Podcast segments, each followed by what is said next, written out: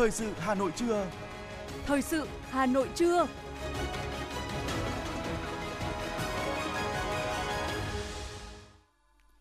Kính chào quý vị và các bạn. Bây giờ là chương trình thời sự của Đài Phát thanh và Truyền hình Hà Nội. Chương trình trưa nay thứ năm ngày 29 tháng 9 có những nội dung chính sau đây. Thủ tướng Cộng hòa Cuba bắt đầu thăm hữu nghị chính thức Việt Nam. Khai mạc phiên trọng thể Đại hội Đoàn Thanh niên thành phố Hà Nội lần thứ 16. Việt Nam được đánh giá điểm sáng hiếm hoi trong bức tranh ảm đạm của kinh tế toàn cầu. Hà Nội xây dựng sản phẩm du lịch kết nối giữa các địa phương. Phần tin thế giới có những sự kiện nổi bật. Triều Tiên bắn liên tiếp hai tên lửa đạn đạo, Mỹ, Hàn Quốc họp khẩn. Cơn bão mạnh thứ 5 trong lịch sử nước Mỹ đâm thẳng vào Florida và sau đây là nội dung chi tiết.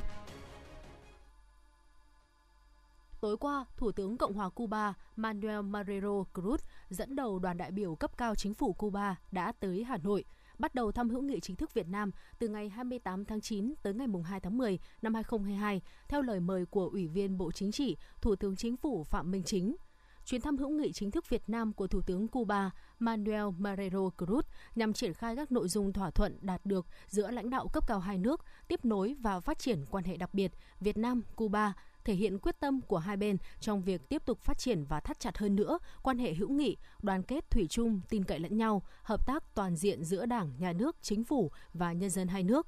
Dự kiến trong khuôn khổ chuyến thăm, Thủ tướng Cuba Manuel Marrero Cruz sẽ đặt vòng hoa và vào lăng viếng Chủ tịch Hồ Chí Minh, hội đàm với Thủ tướng Chính phủ Phạm Minh Chính, chào xã giao Tổng bí thư Nguyễn Phú Trọng, Chủ tịch nước Nguyễn Xuân Phúc, hội kiến Chủ tịch Quốc hội Vương Đình Huệ. Nhân chuyến thăm, Thủ tướng Cuba sẽ vinh dự đón nhận huân chương Hồ Chí Minh, dự lễ ký kết văn kiện hợp tác giữa hai bên, dự diễn đàn doanh nghiệp Việt Nam Cuba, gặp lãnh đạo thành phố Hồ Chí Minh và một số hoạt động khác. Sáng nay, phiên trọng thể Đại hội đại biểu Đoàn Thanh niên Cộng sản Hồ Chí Minh thành phố Hà Nội lần thứ 16, nhiệm kỳ 2022-2027 diễn ra tại Cung Văn hóa Lao động hữu nghị Việt Xô. Dự đại hội có 450 đại biểu đại diện cho hơn 615.000 đoàn viên thủ đô. Đến dự đại hội có các đồng chí đại biểu Trung ương, Ủy viên Bộ Chính trị, Bí thư Thành ủy, Trường đoàn đại biểu Quốc hội thành phố Hà Nội Đinh Tiến Dũng, Ủy viên Ban chấp hành Trung ương Đảng, Phó trưởng Ban thường trực Ban dân vận Trung ương Phạm Tất Thắng, Ủy viên dự khuyết Ban chấp hành Trung ương Đảng, Bí thư thứ nhất Trung ương Đoàn Bùi Quang Huy. Theo tiến trình đại hội, mở đầu phiên trọng thể, Thành đoàn Hà Nội tổ chức khai mạc không gian sáng tạo Hà Nội Future Capital tại sảnh Cung văn hóa Lao động hữu nghị Việt Xô. Tiếp theo tiến trình đại hội diễn ra các nội dung báo cáo tình hình đại biểu, kết quả đại hội ngày thứ nhất, khai mạc đại hội, đoàn đại biểu thiếu nhi thủ đô chúc mừng, trình bày báo cáo chính trị của Ban chấp hành thành đoàn khóa 15, trình đại hội đoàn thành phố lần thứ 16, phóng sự khát vọng cống hiến, lễ sống thanh niên và tham luận. Đại hội lắng nghe phát biểu của lãnh đạo Thành ủy Hà Nội và lãnh đạo Ban chấp hành Trung ương Đoàn. Dịp này, lãnh đạo thành phố Hà Nội đã trao bức chướng của Ban chấp hành Đảng bộ thành phố và trao biển công trình Cung Thanh niên Hà Nội trị giá 998 tỷ đồng cho Thành đoàn Hà Nội. Đây là món quà của Đảng bộ, chính quyền và nhân dân thủ đô dành tặng thanh niên Hà Nội. Đại hội báo cáo kết quả bầu cử và ra mắt Ban chấp hành Thành đoàn khóa 16.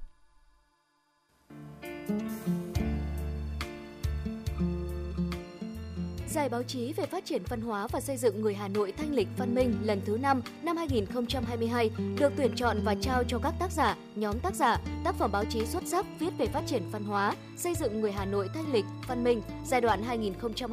2021-2025 tuyên truyền về vị trí, vai trò, tầm quan trọng của văn hóa đối với sự phát triển toàn diện, bền vững của thủ đô, đổi mới công tác lãnh đạo chỉ đạo, điều hành, đẩy mạnh cải cách hành chính, đề cao vai trò tiên phong, gương mẫu của cán bộ lãnh đạo, nhất là người đứng đầu.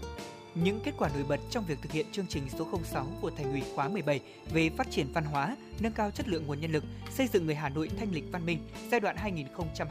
2021-2025 Nghị quyết số 09 ngày 22 tháng 2 năm 2022 của Thành ủy về phát triển công nghiệp văn hóa trên địa bàn thủ đô giai đoạn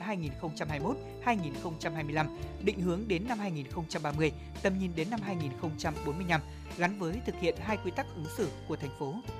phản ánh gương điển hình tập thể cá nhân, mô hình mới, cách làm hay, đạt hiệu quả tích cực trong phát triển văn hóa, xây dựng người Hà Nội thanh lịch văn minh, những khó khăn bất cập, những biểu hiện tiêu cực, các vấn đề còn tồn động trong phát triển văn hóa thủ đô và việc thực hiện hai quy tắc ứng xử của thành phố.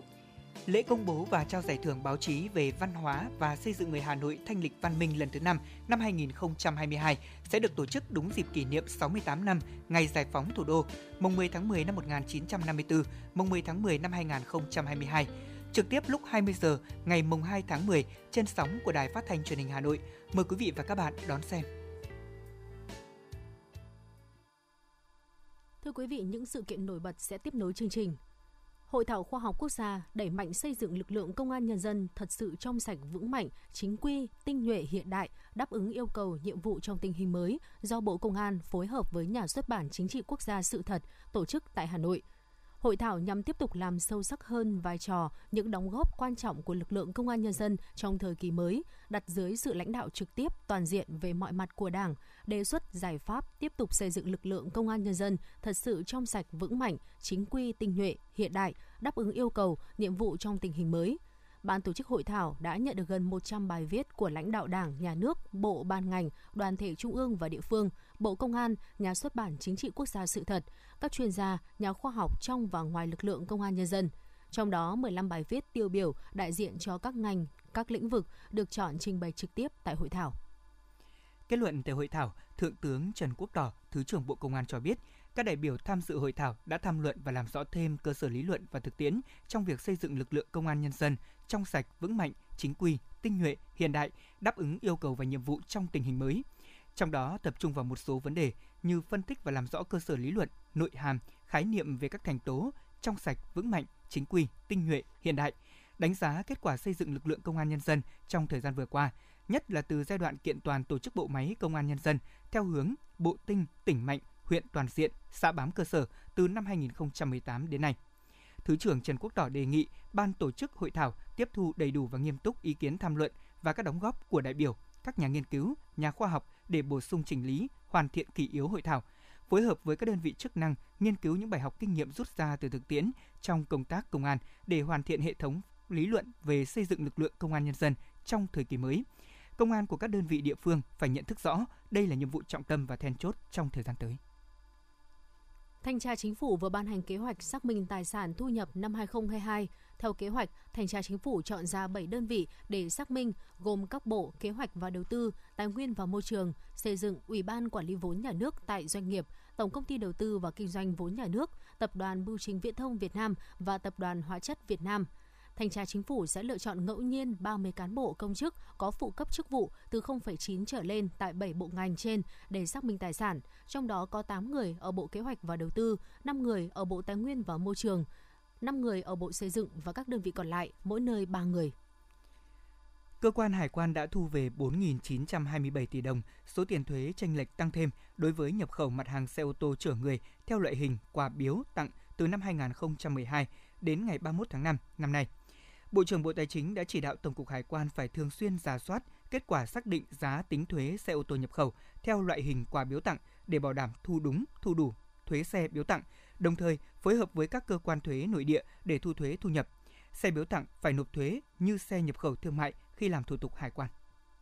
Ngày 28 tháng 9 tại cửa khẩu đường bộ quốc tế Lào Cai, đồn biên phòng cửa khẩu quốc tế Lào Cai đã tổ chức tiếp nhận 110 công dân Việt Nam do trạm kiểm tra biên phòng xuất nhập cảnh Hà Khẩu Trung Quốc trao trả. Tất cả các công dân này đều mang quốc tịch Việt Nam ở 17 địa phương khác nhau trong cả nước, gồm có 69 nam và 41 nữ, độ tuổi từ 19 đến 42 tuổi. Trong số những người này, có rất nhiều công dân đã sang Trung Quốc làm thuê từ năm 2016 đến nay – Trước đó, họ đã tự ý vượt biên giới sang Trung Quốc để làm trong các cơ sở sản xuất vải, giày dép, hàn xì đồ sắt, bánh kẹo ở các tỉnh Quảng Đông và Quảng Tây Trung Quốc. Lực lượng chức năng Trung Quốc đã kiểm tra phát hiện các công dân này không có giấy tờ hợp lệ và tiến hành bắt giữ, trao trả cho Việt Nam. Ngay sau khi tiếp nhận, lực lượng y tế tại cửa khẩu tổ chức kiểm tra dịch tễ nhanh các công dân trên và không phát hiện trường hợp nào dương tính với SARS-CoV-2. Sau khi kiểm tra y tế, lực lượng bộ đội biên phòng tỉnh Lào Cai đã tổ chức xác minh, lấy lời khai của các công dân, tiến hành bàn giao cho các cơ quan chức năng theo quy định của pháp luật. Thưa quý vị và các bạn, thời gian vừa qua thì các lao động Việt Nam bị nhiều đối tượng tổ chức và cá nhân lôi kéo, dụ dỗ sang Campuchia làm việc với chiêu thức việc nhẹ lương cao. Song thay vì nhận được những mức lương như hứa hẹn thì nhiều người đã bị đánh đập, thậm chí là bỏ mạng. Và liên quan đến vấn đề này, phóng viên thời sự đã có cuộc phỏng vấn ông Nguyễn Gia Liêm, Phó Cục trưởng Cục Lao động ngoài nước, Bộ Lao động Thương binh và Xã hội về vấn đề này. Ở thưa ông, trước thực trạng thời gian vừa qua thì rất nhiều những cái vụ việc mà công dân Việt Nam bị lừa sang làm việc tại Campuchia và trên thực tế thì đã bị chủ sử dụng mà đánh đập cũng như là bắt làm việc trong rất nhiều giờ đồng hồ. Vậy thì với những cái người lao động mà có nhu cầu đi làm việc tại nước ngoài thì ông có lời khuyên gì cho người lao động để tránh mắc vào bẫy việc nhẹ lương cao? Giữa Việt Nam và Campuchia thì hiện nay chúng ta đã có cái hiệp định uh, Ờ, ờ, hợp tác giữa hai nước về vấn đề là hỗ trợ cho người lao động ờ, của công dân của mình làm việc tại nước này hoặc nước kia. Và để tuy nhiên thì cái này thì trong thời gian qua chúng tôi qua nắm bắt ở đây thì cũng chưa nhận được các cái thông tin cũng như các cái đăng ký của các doanh nghiệp đưa lao động đi làm việc tại Campuchia. Và cái này chúng tôi đã cảnh báo rất nhiều về cái tình trạng là đi làm việc nước ngoài thì người lao động thì cần phải cảnh giác với những các cái thông tin, quảng cáo hoặc những lời mời chào về đi làm việc nước ngoài, việc nhẹ lương cao cũng như là các thủ tục đơn giản. Bởi vì chúng ta biết thì đi làm việc nước ngoài, đây là đi qua các cái biên giới, cho nên là về nguyên tắc thì người lao động phải thông qua một cái quy trình thủ tục nhất định theo quy định của pháp luật Việt Nam cũng như pháp luật của các nước tiếp nhận lao động. Để tìm hiểu được, biết được cái doanh nghiệp và các tổ chức đấy có chức năng đưa lao động đi làm việc nước ngoài không thì người lao động cũng nên à, uh, vào truy cập vào trang web của cục quản lý lao động ngoài nước thì có danh sách các cái doanh nghiệp có chức năng có giấy phép hoạt động đưa người lao động đi làm việc nước ngoài hoặc là liên hệ với cơ quan lao động địa phương chính quyền địa phương để tìm hiểu thêm về các cái doanh nghiệp tổ chức đó. Và như chúng tôi ờ, trong theo quy định pháp luật thì các cái doanh nghiệp và tổ chức mà đưa người lao động đi làm việc nước ngoài thì phải công khai minh bạch các thông tin kể cả là người lãnh đạo, kể cả đơn ờ, địa chỉ, rồi ờ, liên lạc, cũng như là kể cả danh sách các nhân viên nghiệp vụ của mình ở trên cái trang thông tin điện tử của doanh nghiệp và theo quy định đó thì ờ, cũng như là các cái hợp đồng, rồi các điều kiện làm việc. Thì phần lớn là những cái lao động của chúng ta đi làm việc từ trước đến giờ tại nước ngoài thì vẫn là những cái lao động giản đơn. Vậy thì thời gian tới chúng ta sẽ có những cái giải pháp như thế nào để mà nâng cao được chất lượng của thị trường lao động đi làm việc tại nước ngoài? Thì trong những năm gần đây thì chúng ta đã rất quan tâm đến cái, cái yêu cầu là phải đưa những lao động uh, qua đào tạo. Thì lao động qua đào tạo đây chúng ta hiểu theo nghĩa là gì? Lao động có được đào tạo có thể đào tạo về trình độ chuyên môn uh, kỹ năng nghề hoặc là đào tạo ngoại ngữ. Bởi vì tùy theo từng cái thị trường thì uh, khi sang nước ngoài thì cũng sẽ là có cái vị thế làm việc tốt hơn. Thứ hai là người lao động có thể nắm bắt được các cái công việc nhanh và được ờ, người sử dụng ờ, lao động có thể là truyền đạt các cái hướng dẫn, các cái cách làm việc ờ, các cái phương pháp làm việc đạt được cái hiệu quả cao hơn, có cái vị thế làm việc tốt và được cái trả các cái mức lương cũng như có cái thu nhập cao hơn. Và đặc biệt đây là cái mà chúng tôi vẫn ở trong cái luật của chúng ta vừa rồi và Quốc hội thông qua thì cũng đã định hướng là lao động chúng ta sang làm việc nước ngoài không phải chỉ là để có việc làm thu nhập mà còn ở qua đó để học hỏi nâng cao trình độ kỹ năng cũng như tiếp, tiếp thu những khoa học công nghệ uh, kinh nghiệm làm việc nước ngoài để về làm việc trong nước. Vâng, trân trọng cảm ơn ông. Thưa quý vị và các bạn, theo Bộ Ngoại giao, tính đến ngày 21 tháng 9, Việt Nam đã phối hợp cùng với phía Campuchia giải cứu hơn 1.000 công dân bị môi giới lao động bất hợp pháp tại Campuchia và hỗ trợ làm thủ tục cho hàng nghìn công dân khác. Và chúng tôi cũng xin được nhắc lại, để tránh rơi vào bẫy việc nhẹ lương cao và bị bóc lột sức lao động, quần chúng nhân dân cần nêu cao cảnh giác với các lời mời chào, dụ dỗ trên mạng xã hội, không để cho các đối tượng xấu lợi dụng và lôi kéo. Khi phát hiện hoặc là nghi vấn có dấu hiệu môi giới, tổ chức đưa người sang Campuchia làm việc trái phép, cần báo ngay cho cơ quan công an nơi gần nhất để kịp thời ngăn chặn, xử lý.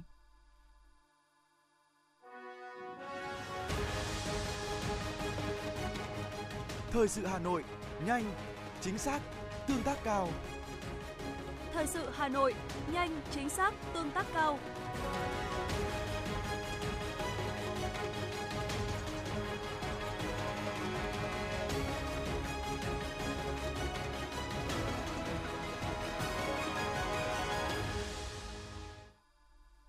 Những thông tin kinh tế sẽ tiếp nối chương trình. Thưa quý vị và các bạn, sau hơn 2 năm chống chọi với đại dịch COVID-19, nền kinh tế thế giới vẫn đang phải đối mặt với nhiều thách thức lớn khác, bao gồm khủng hoảng năng lượng tại châu Âu, lạm phát tăng phi mã, buộc nhiều ngân hàng trung ương lớn phải tích cực tăng lãi suất bất chấp nguy cơ suy thoái. Đại dịch COVID-19 chưa được kiểm soát hoàn toàn, khiến hoạt động kinh tế xã hội tại nhiều nước trên thế giới bị hạn chế. Tuy nhiên, đi ngược lại với triển vọng ảm đạm của hầu hết nền kinh tế trên toàn cầu, kinh tế Việt Nam lại được các tổ chức tài chính và giới truyền thông thế giới đánh giá đầy lạc quan cho dù còn tồn tại một số rủi ro nhất định các tổ chức tài chính quốc tế đều chung quan điểm rằng một khi Việt Nam có thể giải quyết những thách thức còn tồn tại liên quan đến thị trường lao động, hiệu quả của mạng lưới an ninh xã hội, những rủi ro về biến đổi khí hậu, Việt Nam sẽ tiếp tục đạt được tốc độ tăng trưởng cao và tiếp tục thúc đẩy chính sách phát triển bền vững hướng tới vị thế thu nhập cao hơn. Theo Cục Đầu tư nước ngoài, Bộ Kế hoạch và Đầu tư, 9 tháng đầu năm 2022, giải ngân vốn đầu tư nước ngoài FDI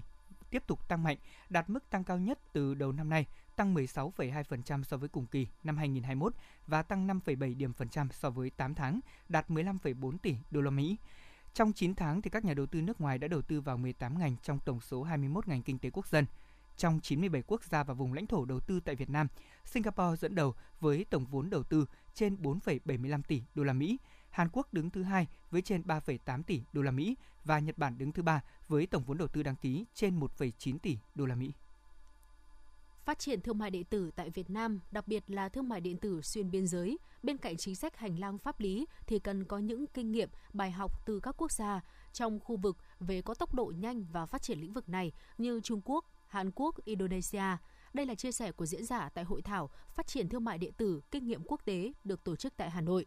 Theo các diễn giả, sự phát triển mạnh mẽ của thương mại điện tử cũng đã tạo nên thách thức trong hoạt động quản lý hải quan cả ở những quốc gia có nền kinh tế đã phát triển và đang phát triển. Cơ quan hải quan ở mỗi quốc gia đều phải nghiên cứu và phát triển một cách tiếp cận mới để đảm bảo hoạt động quản lý hải quan và tạo thuận lợi cho việc giao thương. Về căn bản, hàng hóa tại biên giới sẽ chịu sự kiểm tra của cơ quan hải quan khi có yêu cầu, dù hàng hóa có được mua bán thông qua giao dịch điện tử hay không.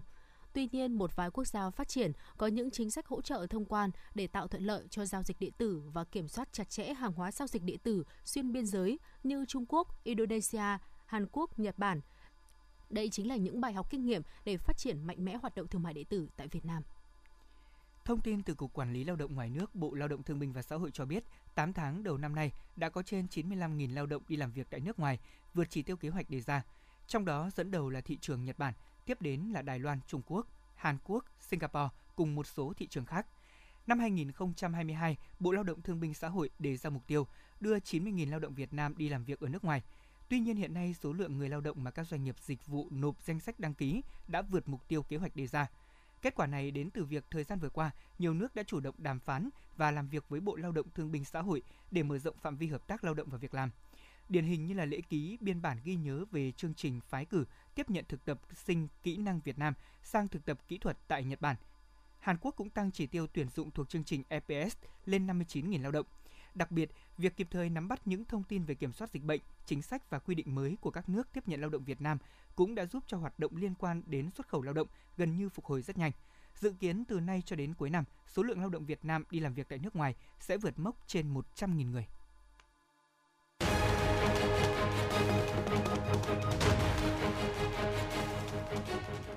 Giọng hát hay Hà Nội năm 2022, điểm hẹn nghệ thuật cho các bạn trẻ yêu âm nhạc đã chính thức khởi động. Tham gia Giọng hát hay Hà Nội năm 2022, các thí sinh được quảng bá hình ảnh trên các phương tiện truyền thông, được huấn luyện bởi những giảng viên thanh nhạc và có cơ hội tỏa sáng trên sân khấu cùng các nghệ sĩ nổi tiếng và tham gia cùng chuỗi hoạt động đồng hành cùng cuộc thi. Cuộc thi có 3 vòng tuyển chọn, dự kiến vòng sơ tuyển diễn ra từ ngày 12 đến 16 tháng 9, vòng bán kết diễn ra từ ngày 21 đến 23 tháng 9. Vòng chung kết diễn ra ngày 11 tháng 10 năm 2022. Thời gian nhận hồ sơ đến hết ngày 10 tháng 9 năm 2022. Giọng hát hay Hà Nội, cơ hội cho những tài năng âm nhạc tỏa sáng. Thông tin chi tiết tại www.gionghtayhanoi2022.com, hotline 0932 83 5599.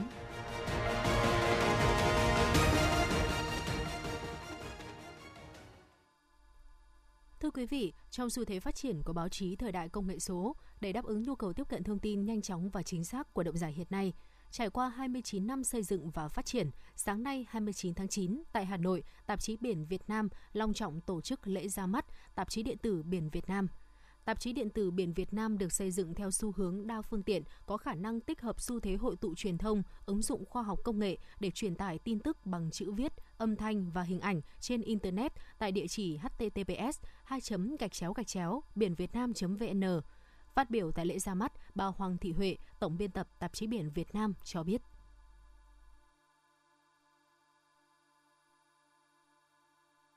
Để phục vụ bạn đọc nhanh nhất, chính xác nhất, tạp chí Biển Việt Nam luôn ưu tiên sản xuất tin bài cùng các chương trình nhằm tuyên truyền sâu hơn, mạnh hơn về chính sách định hướng của Đảng và Nhà nước, về các hoạt động kinh tế biển, những thông tin khoa học kỹ thuật và công nghệ về biển, về đời sống của nhân dân ven biển. Ngoài ra còn cổ vũ động viên tinh thần các chiến sĩ hải quân, cảnh sát biển, kiểm ngư thực hiện nhiệm vụ gìn giữ biển đảo thiêng liêng của Tổ quốc, cũng như luôn quan tâm tổ chức qua hoạt động an sinh xã hội đến từng người dân ven biển. Đại hội 13 của Đảng xác định phần đầu đến năm 2030, quy mô kinh tế của 28 tỉnh thành phố ven biển bằng 65 tới 70% GDP cả nước. Các đảo có người dân sinh sống có hạ tầng kinh tế xã hội cơ bản đầy đủ, nhất là điện, nước ngọt, thông tin liên lạc, y tế, giáo dục. Để đạt được mục tiêu trên, cần một hệ thống các giải pháp đồng bộ, trong đó việc nâng cao hiệu quả công tác tuyên truyền về chiến lược phát triển bền vững kinh tế biển Việt Nam đến năm 2030, tầm nhìn đến năm 2045 là một nội dung quan trọng – công tác tuyên truyền giúp củng cố nâng cao nhận thức của cán bộ đảng viên và các tầng lớp nhân dân về biển đảo Việt Nam, góp phần bảo vệ quyền lợi ích chính đáng, hợp pháp của quốc gia trên biển, tăng cường ý thức trách nhiệm của cả hệ thống chính trị, cộng đồng người Việt Nam ở nước ngoài trong việc chấp hành pháp luật trong nước và các thỏa thuận, điều ước quốc tế liên quan đến biển đảo Việt Nam, nhất là bảo vệ môi trường, phát triển bền vững kinh tế biển và bảo vệ an ninh, chủ quyền quốc gia trên biển – phát huy sức mạnh đại đoàn kết toàn dân tộc, ý chí tự lực tự cường, tích cực tham gia hưởng ứng các hoạt động hướng về biển đảo. Chính vì vậy, trang tin điện tử của tạp chí Biển Việt Nam ra đời đã góp phần vào công tác tuyên truyền về chiến lược phát triển bền vững kinh tế biển Việt Nam là nhiệm vụ lâu dài, thường xuyên và liên tục. Bộ Văn hóa, Thể thao và Du lịch tổ chức họp báo thông tin về Ngày hội Văn hóa Dân tộc Giao toàn quốc lần thứ hai năm 2022. Ngày hội sẽ được diễn ra từ ngày mùng 6 đến ngày mùng 8 tháng 10 tại tỉnh Thái Nguyên với sự tham gia của 2.000 nghệ nhân, nghệ sĩ, diễn viên, vận động viên quần chúng đến từ 14 tỉnh có đồng bào dân tộc Giao sinh sống. Trong khuôn khổ của ngày hội sẽ diễn ra nhiều hoạt động văn hóa, thể thao và du lịch đặc sắc, trong đó nổi bật nhất là các hoạt động diễn sướng các loại hình nghệ thuật của đồng bào dân tộc Giao, trình diễn trang phục dân tộc, trình diễn chế biến và giới thiệu văn hóa ẩm thực, trưng bày quảng bá sản phẩm du lịch văn hóa. Lễ khai mạc sẽ được tổ chức vào 20 giờ tối ngày mùng 6 tháng 10 tại quảng trường Võ Nguyên Giáp. Lễ bế mạc diễn ra vào 20 giờ tối mùng 8 tháng 10 tại Bảo tàng Văn hóa các dân tộc Việt Nam. Bộ Văn hóa Thể thao và Du lịch vừa có quyết định chọn bộ phim 578 Phát đạn của kẻ điên, của đạo diễn Lương Đình Dũng, tham dự vòng sơ tuyển giải Oscar lần thứ 95. Quyết định được đưa ra sau khi Hội đồng Quốc gia tuyển chọn phim tham dự vòng sơ tuyển giải thưởng phim truyện quốc tế Oscar nhiệm kỳ 2022-2023 họp và bỏ phiếu. Theo đó, công ty trách nhiệm hữu hạn sản xuất phim và truyền thông Tứ Vân gửi phim truyện 578 Phát đạn của kẻ điên tham dự vòng sơ tuyển giải thưởng phim truyện quốc tế Oscar lần thứ 95. Trước khi được chọn tham dự giải Oscar, phim 578 Phát đạn của kẻ điên cũng được chọn vào tranh giải phim xuất sắc nhất tại Liên hoan phim quốc tế Thalys Black Night diễn ra vào tháng 11 tới và tham gia nhiều liên hoan phim tại Hàn Quốc, Ấn Độ.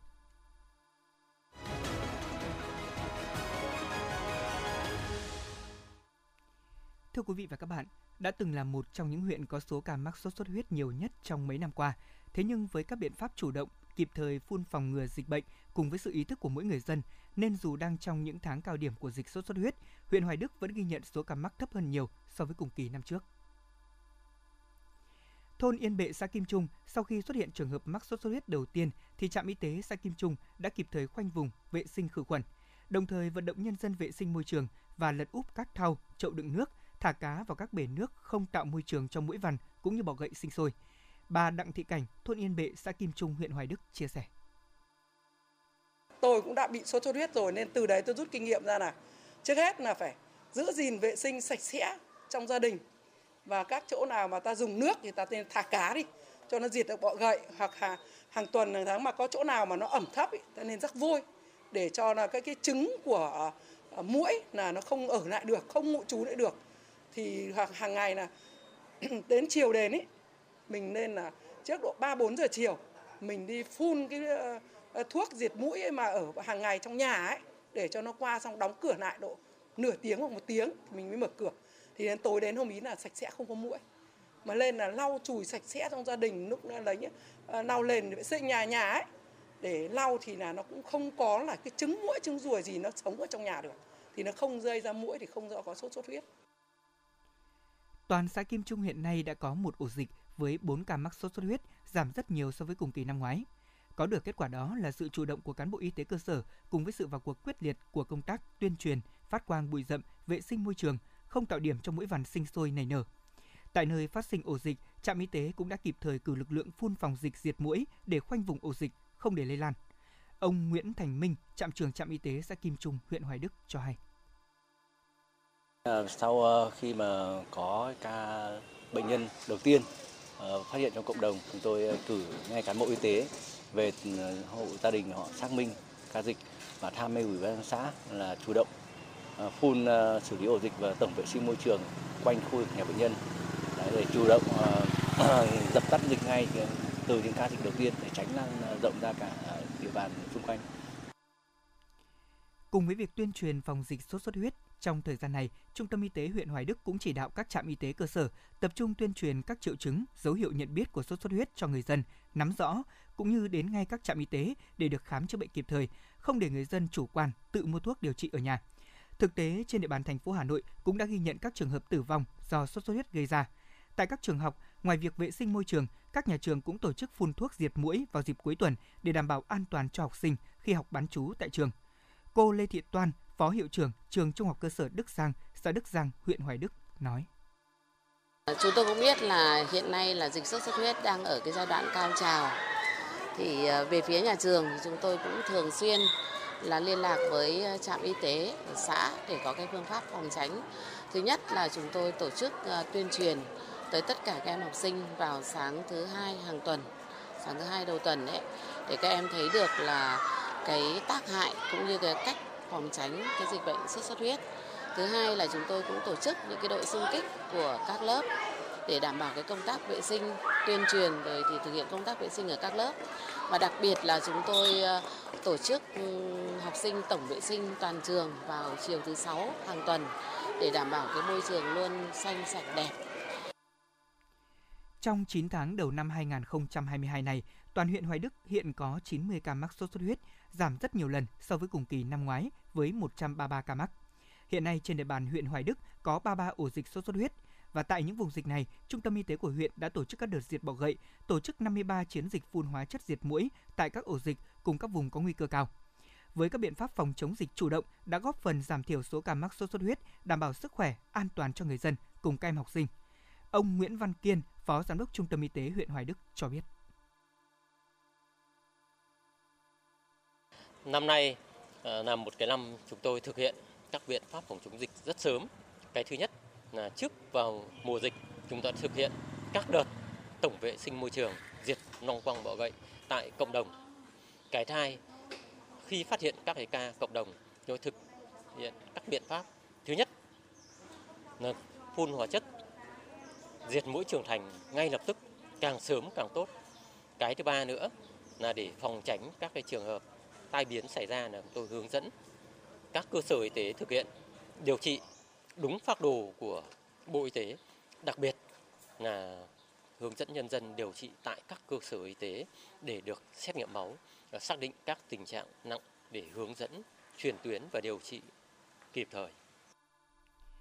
Với huyện ngoại thành, nhiều ao hồ tạo thuận lợi cho mũi vằn sinh sôi nảy nở. Chỉ có sự chủ động phòng ngừa dịch cùng với ý thức tự giác của mỗi người dân trong công tác phòng chống sốt xuất huyết mới có thể giúp giảm thiểu số ca mắc. Việc điều trị và giám sát những trường hợp mắc sốt xuất huyết cũng đã được Trung tâm Y tế huyện quan tâm hạn chế các trường hợp biến chứng nguy hiểm, đảm bảo sức khỏe, tính mạng của nhân dân.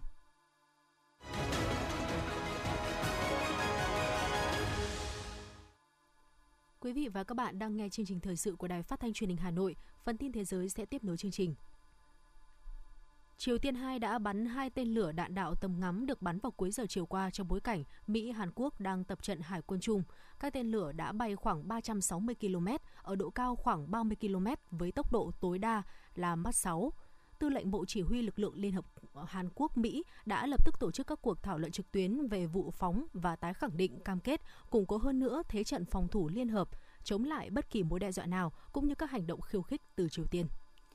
Vào cuối năm 2022, màn trình diễn pháo hoa được công chúng yêu thích sẽ được quay trở lại và thắp sáng trên bầu trời của Marina Bay, Singapore. Màn trình diễn này nằm trong khuôn khổ sự kiện đếm ngược lớn nhất của đảo quốc này, Singapore Countdown 2023. Đây là sự kiện tổ chức trong bối cảnh Singapore đang hướng đến một năm mới với những hy vọng và niềm hứng khởi đầy mới mẻ. Với chuỗi hoạt động thú vị, sự kiện đếm ngược của năm nay hứa hẹn mang lại những trải nghiệm ấn tượng và niềm vui ngập tràn cho du khách. Nhật Bản cho biết sẽ thực hiện các biện pháp kích cầu du lịch với mục tiêu khôi phục ngành công nghiệp không khói tại tất cả các địa phương. Theo đó, Nhật Bản sẽ thực hiện một chương trình kích cầu du lịch mới trên toàn quốc nhằm hỗ trợ khôi phục ngành du lịch vốn bị ảnh hưởng nặng nề bởi dịch COVID-19. Cơ quan du lịch Nhật Bản cho biết, từ ngày 11 tháng 10 đến cuối tháng 12, chính phủ sẽ thực hiện chương trình hỗ trợ du lịch quốc gia. Bão Noru đã tràn tới khu vực đông bắc của Thái Lan vào đêm qua và dạng sáng ngày hôm nay, gây gió mạnh và mưa lớn, làm tăng thêm những khó khăn đối với các tỉnh vốn đã bị ngập lụt trước đó. Cục Phòng chống và Giảm nhẹ thiên tai thuộc Bộ Nội vụ Thái Lan cho biết, ít nhất 12 tỉnh, chủ yếu ở khu vực phía Bắc và Đông Bắc của nước này, đã phải hứng chịu lũ lụt ở các mức độ khác nhau do những trận mưa lớn từ tuần trước. Bão Ian đã đổ bộ vào bờ biển phía tây nam bang Florida của Mỹ vào chiều qua, theo giờ địa phương, với sức gió mạnh khủng khiếp, gây mưa xối xả và làm hơn 1,3 triệu người rơi vào cảnh mất điện. Sức gió gần đạt cấp 5 theo thang đo 5 cấp. Đây được coi là một trong những cơn bão mạnh nhất trong lịch sử bang Florida và cũng là cơn bão mạnh thứ 5 trong lịch sử nước Mỹ. Thời tiết Theo Trung tâm Dự báo Khí tượng Thủy văn Quốc gia dự báo thời tiết khu vực Hà Nội, nhiều mây, có mưa vừa và rông, có nơi có mưa to, gió đông bắc đến đông cấp 2, cấp 3. Trong mưa rông có khả năng xảy ra lốc, xét, gió giật mạnh. Nhiệt độ thấp nhất từ 23 đến 25 độ, nhiệt độ cao nhất từ 27 đến 29 độ. Quý vị và các bạn vừa nghe chương trình thời sự của Đài Phát thanh Truyền hình Hà Nội, chỉ đạo nội dung Nguyễn Kim Khiêm, chỉ đạo sản xuất Nguyễn Tiến Dũng, tổ chức sản xuất Trà My. Chương trình do biên tập viên Thùy Chi, phát thanh viên Lê Thông Phương Nga cùng kỹ thuật viên Mạnh Thắng phối hợp thực hiện. Xin chào và hẹn gặp lại trong chương trình thời sự 19 giờ tối nay.